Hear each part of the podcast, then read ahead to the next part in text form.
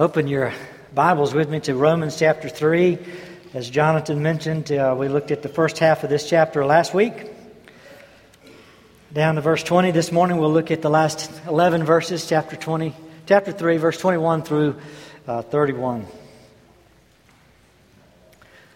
Let me begin with a, uh, a dog story.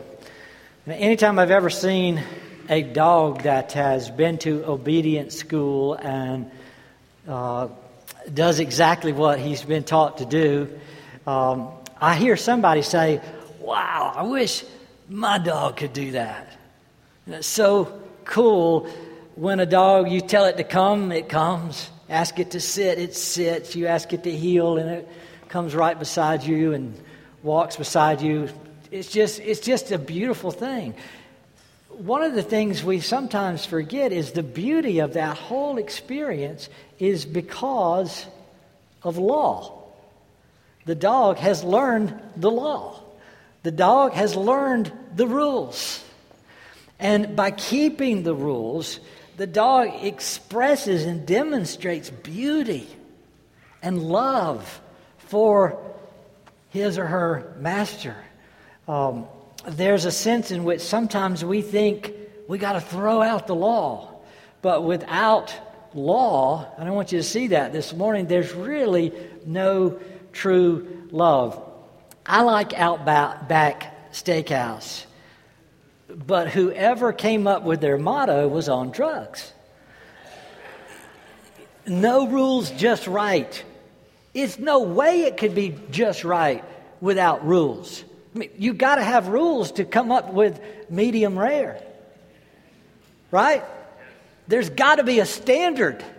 And without rules, it will never be just right.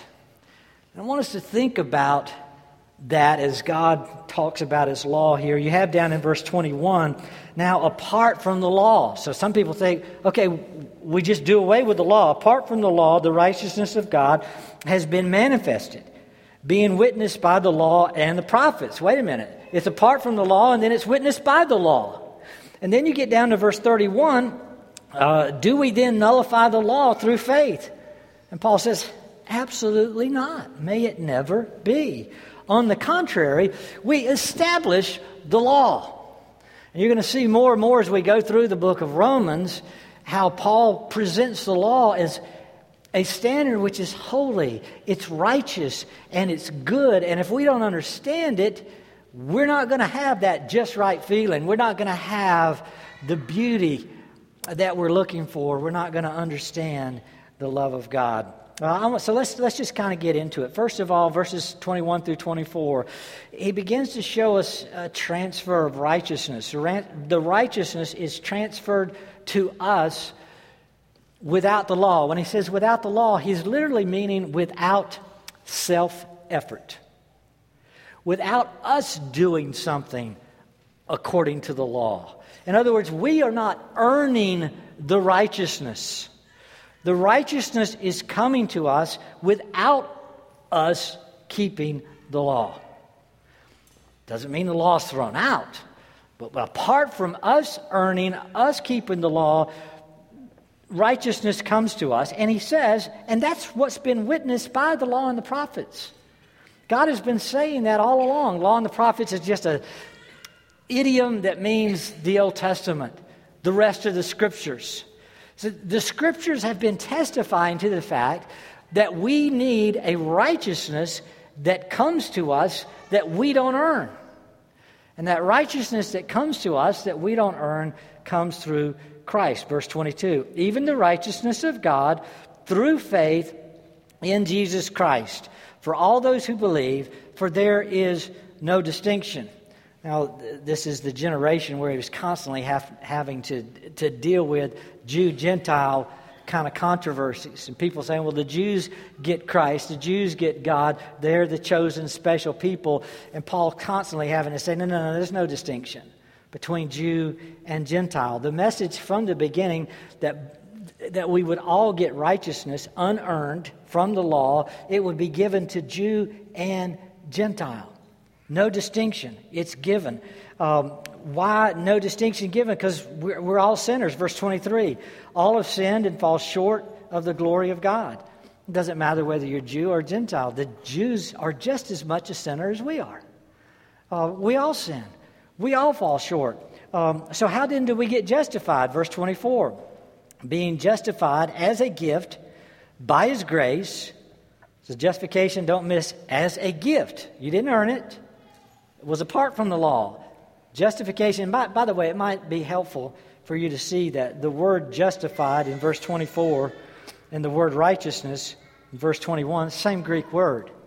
They get used interchangeably through uh, Romans. But if it helps you to understand, apart from our justifying ourselves, verse 21, with the law, we are justified by Christ, verse 24.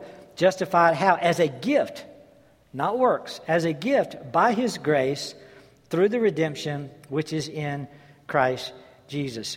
Um, we tip, typically, we saw back in Romans 1, value creating stuff. And we worship the creation more than we worship the creator. And so our tendency is to value our own self efforts and our own works, which is why he's having to labor this though you value your hard earned stuff, though you value your own efforts, though you value achieving stuff, you don't get justified that way. You don't get justified by keeping certain rules and laws. That's not what makes you right or righteous with God. It comes apart from any works. Um, if it was dependent upon our works, it says already, verse 23, we, we would all fall short. Uh, we do fall short, and we will not be redeemed by keeping laws. We're justified, verse 24 again, as a gift, not something we do. Faith is a gift. Circle that, keep that. Faith is a gift, repentance is a gift. This has to be delivered to us. We don't get to do it. Uh, usually, uh, when people like the Walkers come before us uh, and join us, I ask everybody the same question Tell us how you came to know Christ as your Lord and Savior. What difference does it make uh, in your life? And usually, I, not usually, but a number of times, I've, I've had people say, Well, I got saved when I was early. Uh, okay, uh, what do you mean by that? Well, you know, I started going to church and I, I started reading my Bible, started praying, I started doing this. When they start telling me that. I started, I started, I started, I did, I did, I did. I just keep waiting for the story to say, and then I fell away. And then I came back. In other words, then I really got saved. Why? Because the first part of the story was my works. I did this, and I did that. But justification is a gift. We know we're saved when we realize, you know, apart from works, apart from me doing anything, one day Christ showed up. And he gave me something I didn't have. He gave me himself.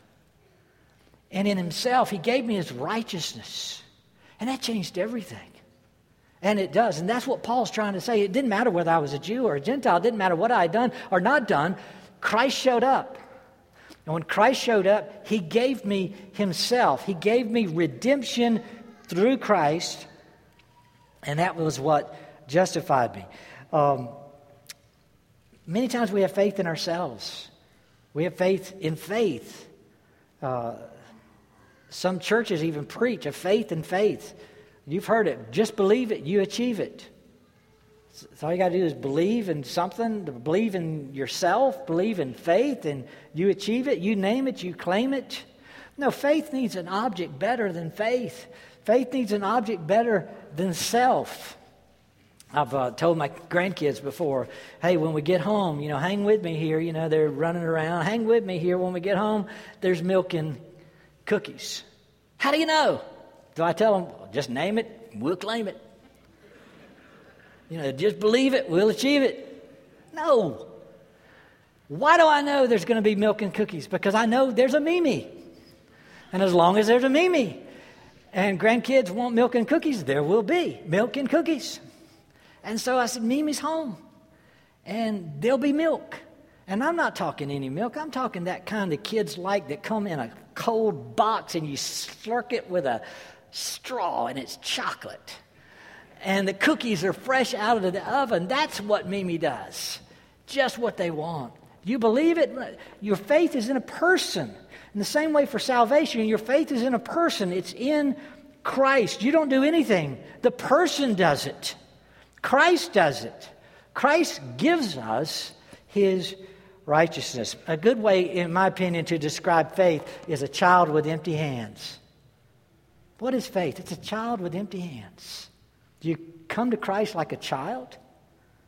See, in my hands, nothing I bring.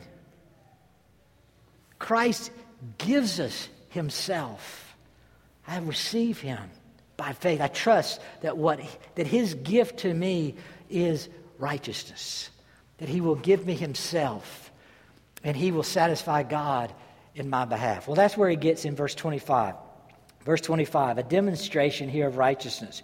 Verse 25, whom God displayed publicly as a propitiation in his blood through faith. This was to demonstrate his righteousness, because in the forbearance of God, he passed over the sins previously committed for the demonstration, I say, of his righteousness at the present time, so that he would be just and the justifier of the one who has faith in Jesus. Now, there's a lot of theology there. It's complicated for folks. Let me just clear it up a little bit. God passed over. What is he saying? He didn't say he's passing over sin. He's basically saying he deferred payment. He's saying people like King David, Esther, Hannah, whoever you want to pick in the Old Testament, they had to look in faith to Christ's coming. Their redemption is in Christ. God says, I deferred payment until I could demonstrate righteousness in Christ. So those who died before Christ, I deferred the payment. They had to look in faith to Christ coming. They had to say, I need someone besides myself to earn salvation for me and to give that to me. And I trust God is going to raise that person up. And they were looking for Christ. We look backwards to Christ. Christ is the demonstration that he's pointing out here. God displayed Christ publicly as, verse 25, a propitiation in its blood. Now, depending on your translation this morning, you can look it up especially on your smart apps in different translations, and you'll see if you've got the NIV, it doesn't say propitiation, it doesn't say blood. They took both of those words out, though they are in the Greek, and replaced them with, I think, sacrifice of atonement. Thinking sacrifice of atonement, maybe that helps you understand hard theology a little bit better. I don't know. I think you lack something by going that way. Uh, there's some other translations who have substituted propitiation with the word expiation. To me, like that really helps. You know, if you don't know propitiation, you probably don't know expiation either. Uh, but some have done that. But again, I think you lack a little something when you get removed from the original words here. The words are propitiation in his blood. Now, let me try to clear it up for you because you're going to come across these words as you read your Bibles. Uh, as I've tried to get a handle on propitiation and just what it means, uh, it might be helpful just to think about looking at salvation. It's such a big thing from different angles or from different perspectives. And as you read Scripture, you'll have a context that gives you salvation from just one perspective instead of from the whole thing typically. Uh, for example, when uh, salvation is described, redemption in Christ, Sometimes it's described as a ritual. We have it in the Lord's Supper. A, a, ritual was a sacrifice in front of us.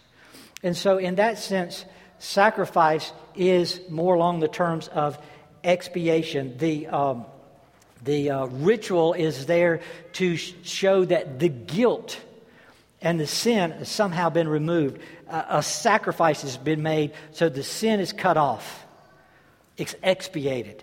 Uh, it's removed from you. So, salvation, you can look at it from the ritual perspective. Another way, you can look at salvation from a relational perspective. When you're thinking about a relationship, there's a relationship between us and God. And at that point, when you're from a relational perspective, salvation is reconciliation. We are reconciled with God. God is no longer against us. We're no longer fighting Him. We become uh, those who are at peace with one another. So you see salvation as a relational thing. Uh, salvation is a sacrifice, salvation is reconciliation. Another way to look at sal- uh, salvation is commercially. There's a commercial angle. In c- commerce, somebody has to pay, there has to be a payment. And salvation is viewed that way from Scripture as a payment for sin. That's, that's when we're looking at this commercial perspective. Who, who's paying for our redemption? Well, Christ is paying for our redemption. And another way you can look at salvation is from a legal angle.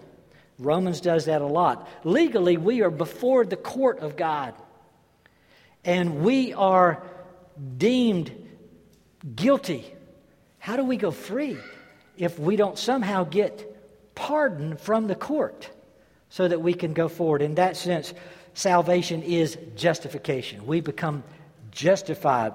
Someone is pleading our cause. So you see Christ doing all of that. Now we come to the word propitiation. When you get to the word propitiation, I think what God is doing is he, He's encompassing perhaps all of those angles. It's like, here's a chance for us to go deep. Instead of just looking at salvation as payment for sin commercially, instead of just looking at it relationally as reconciliation, instead of just looking at expiation, the, the sacrifice, the cutting away of guilt and sin. Instead of just looking at it these ways, let's step back and get all of those ways together. Propitiation is averting the wrath of God through the righteousness, righteous gift of Christ. Well, if you're satisfying the wrath of God, that's that's that relationship where you're looking at it relationally, but it, see, it's more than looking at it relationship wise. We're being reconciled, yes, we're at peace with God. The wrath of God's moved, but it's removed by applying the righteousness of Christ, which becomes a payment, which becomes what cuts us off from guilt and sin. All of these things start getting included. I think propitiation just takes us deeper by showing us God is offended and he's angry and he is going to cut us off. He's going to destroy us. He's going to send us to the pits of hell unless something clears us from our sin. Something justifies us. He says the demonstration is Christ in his blood. That we trust publicly Christ was on the cross for us. He spilt his blood for us. That's God's public demonstration. And that sacrifice, that ritual, created a reconciliation. It cut off our sin. It cleansed us of our sins. It reconciled us with God. It held back His wrath. It united us to Him in peace. Propitiation in His blood is what we need. Uh, when did God love us? After the sacrifice or before it? Look at 1 John 4 10. This is my favorite uh, new member passage. So as you've joined the church, you've heard me read this. 1 John 4, verse 10. It says, And this is love, not that we loved God, but that He loved us and sent His Son to be the propitiation for our sins.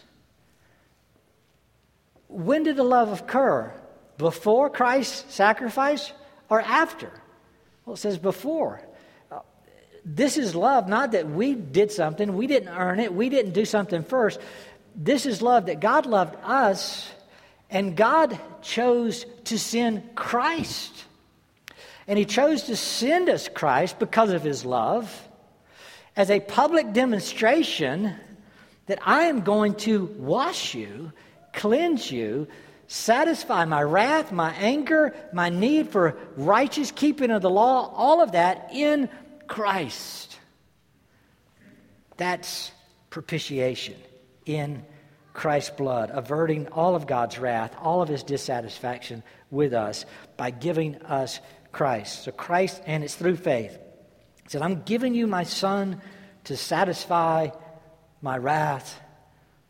You just trust. receive Christ with open hands, and you are righteous. You're justified. Um, you know, when Satan wants to uh, accuse us, Christ has tricked him. He says, He's innocent. He, I mean, he's, he's sinful. He's sinful. You can't let him go into heaven. And Christ says, Yeah, I know he's sinful. All are sin fall short of the glory of God. You know, when Kim Kardashian goes and gets these criminals and wants to get them out of jail, and that becomes news late lately. She's doing a good thing. She, she's pleading for the innocence of a victim. Somebody is in jail wrongly. We need to get them out because they're innocent. But in our case, we don't have someone like that, somebody like that pleading our innocence. Rather, somebody looks at us, Satan, Christ, whoever, says they're guilty. And Christ says, I know they're guilty. And they'll never get out because they're innocent. Let's get them out by exchange. I will give myself for them. I will give my record of righteousness for their unrighteousness. And God says, that'll work. And he publicly demonstrates with Christ on the cross, he says, This is the sacrifice that cuts you off from your guilt and it allows you to stand in my presence innocent. Um, to help you see the wrath of God, the propitiation concept a little bit more, you remember back in Genesis 15 when God made the covenant? I'll just re- rehearse it with you for a minute. As, as Abraham and God are meeting, he says, Okay, we're going to make a covenant. And this is going to be the sign of this covenant. He says, Get some animals, and they got the animals, and they cut the animals half in two. And they laid open the animals on two sides of a path so you could walk between this half and that half. And God says, Now, I'm going to make a covenant. I'll be your God, you be my people. He says, If either one of us break the covenant, we'll come back to this. This is the sign. Anyone breaks the covenant, he is deserving of death. And he, that person must be cut in two, just like these animals, and blood must be spilt. Abraham, Abraham agreed, God agreed. That was the covenant. It was called, they cut an agreement, called making a covenant. Now, God says, so it started in Genesis demonstrating the need for obedience to the law. Well, of course, we didn't keep the law. None of us have, Jew or Gentile alike. And God says, let me demonstrate what I'm going to do as a result. We've got to go all the way back. Someone has to be cut, someone's blood has to be spilt. And he demonstrates by saying, I will give you Christ to die in your place. He will keep the arrangement by being slaughtered as a sacrifice for your sins. Hallelujah.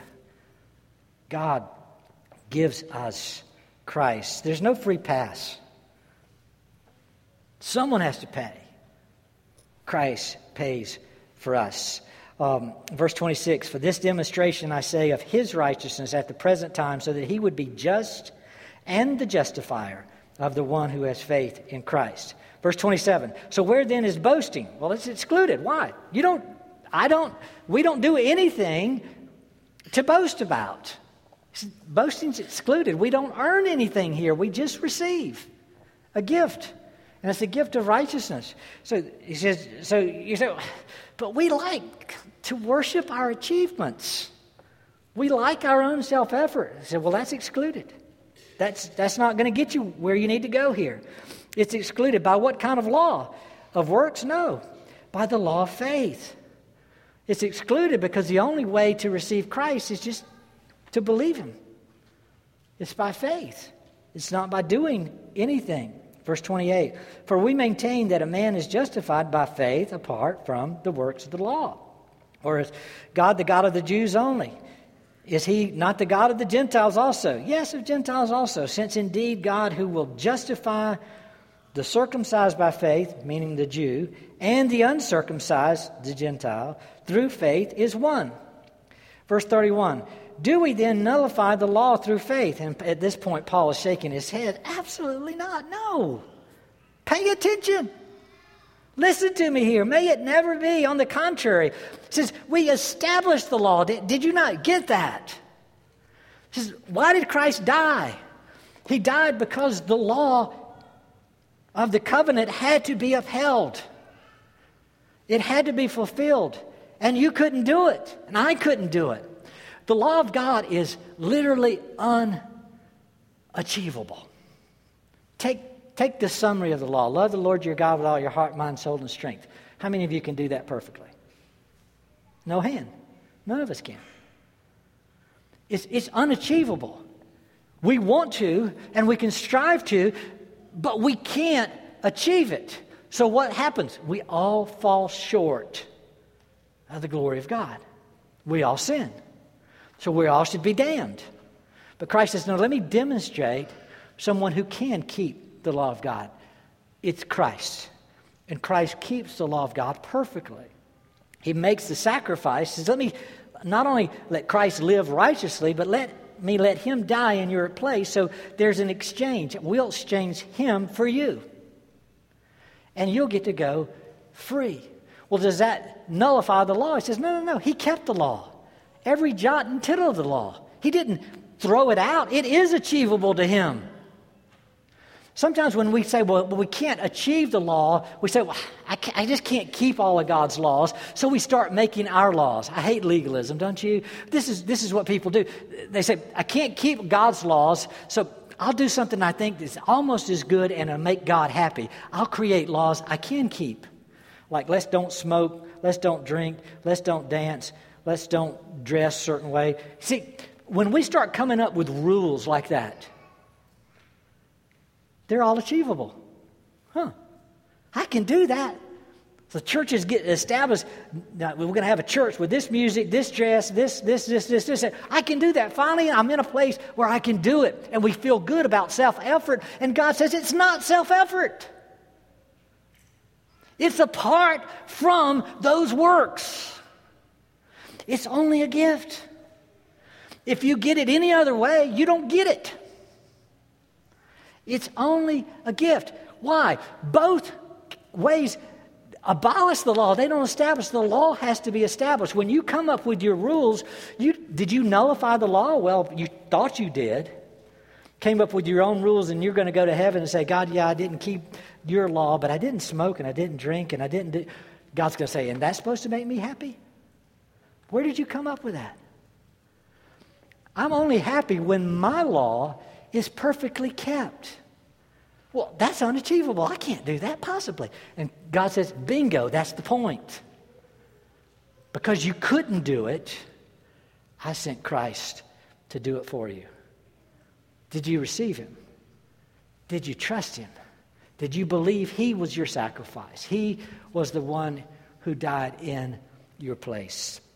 That's where we need to be. Um, and that's where Paul gets to that uh, the law of God is perfectly established, Christ perfectly keeps it, and all of Scripture, from the law and the prophets to now, declares that we need the law of God. Because the law of God demonstrates the righteousness of Christ. The law of God gives us the character of God. You're going to see more and more the beauty of the law. Paul speaks in uh, 2 Timothy 3 16 and 17. All of Scripture, all of the law is profitable. It's God breathed, it's for your admonition, your protection, your correction, your training in righteousness so that everyone is thoroughly furnished. Not nine out of ten commandments, all of the commandments. All of Scripture is profitable for you.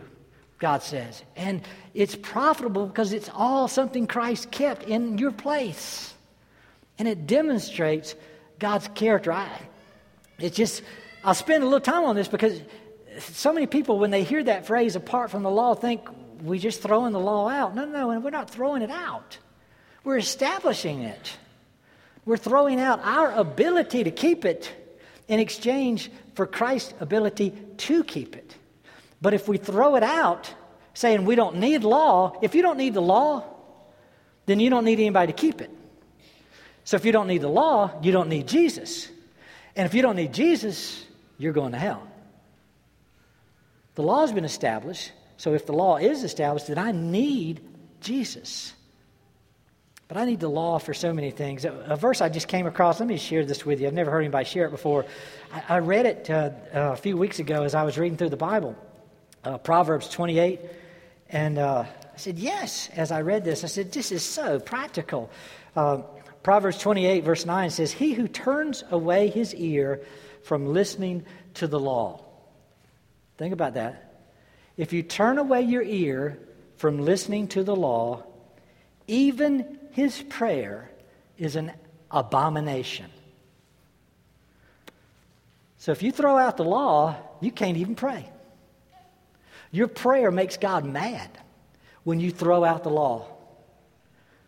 God says, He who turns away his ear from listening, the law is firmly established because the law demonstrates Christ, righteousness. We need the law to see Christ. We need the law to come to Christ, to receive Christ, to live for Christ. We need the law of God to pray. You can't pray and ask God for something that's not according to His law and expect it to be answered.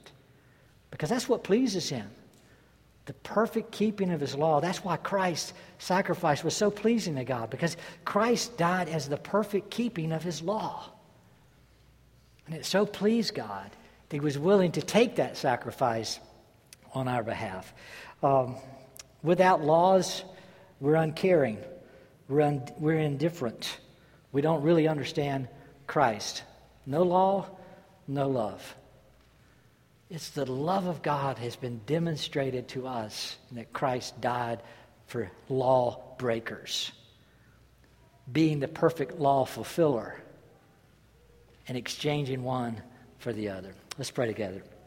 Father, Help us to see the importance of your word and your truth and our need for righteousness. That we cannot be justified. We cannot be right before you unless Christ dies in our place. We need him. We need him. We need him. The law is established. Father, thank you for your word. Thank you for giving it to us. Thank you for the propitiation in Christ's blood. Because there's a law that must be kept, we need propitiation in Christ's blood.